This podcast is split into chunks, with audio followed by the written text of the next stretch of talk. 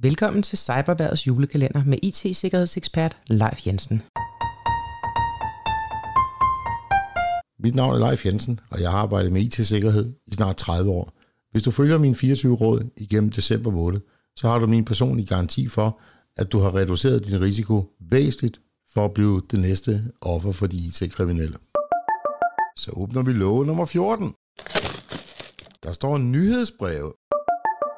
Det er jo ganske hyggeligt at modtage nyhedsbreve fra strikkeklubben, den lokale slagter eller supermarked, man plejer at handle i, og disse er som regel helt harmløse. Det er straks værre med nyhedsbreve, som man ikke helt ved, hvorfor man får. Man havner ofte på sådan en mailliste, når man for eksempel deltager i en konkurrence eller spørgeundersøgelse, hvor man skal angive sin e-mailadresse. Selvom vi har både GDPR-lovgivning og en forbrugerlov, så er det langt fra alle, der respekterer dette. Og din mailadresse kan sagtens havne på en liste hos andre afsendere, uden at du selv har bedt om det. Typisk for mange konkurrencer er, at man for at deltage skal sige ja til at modtage nyhedsbreve fra det, de kalder relevante samarbejdspartnere, og det kan jo være et vidt begreb.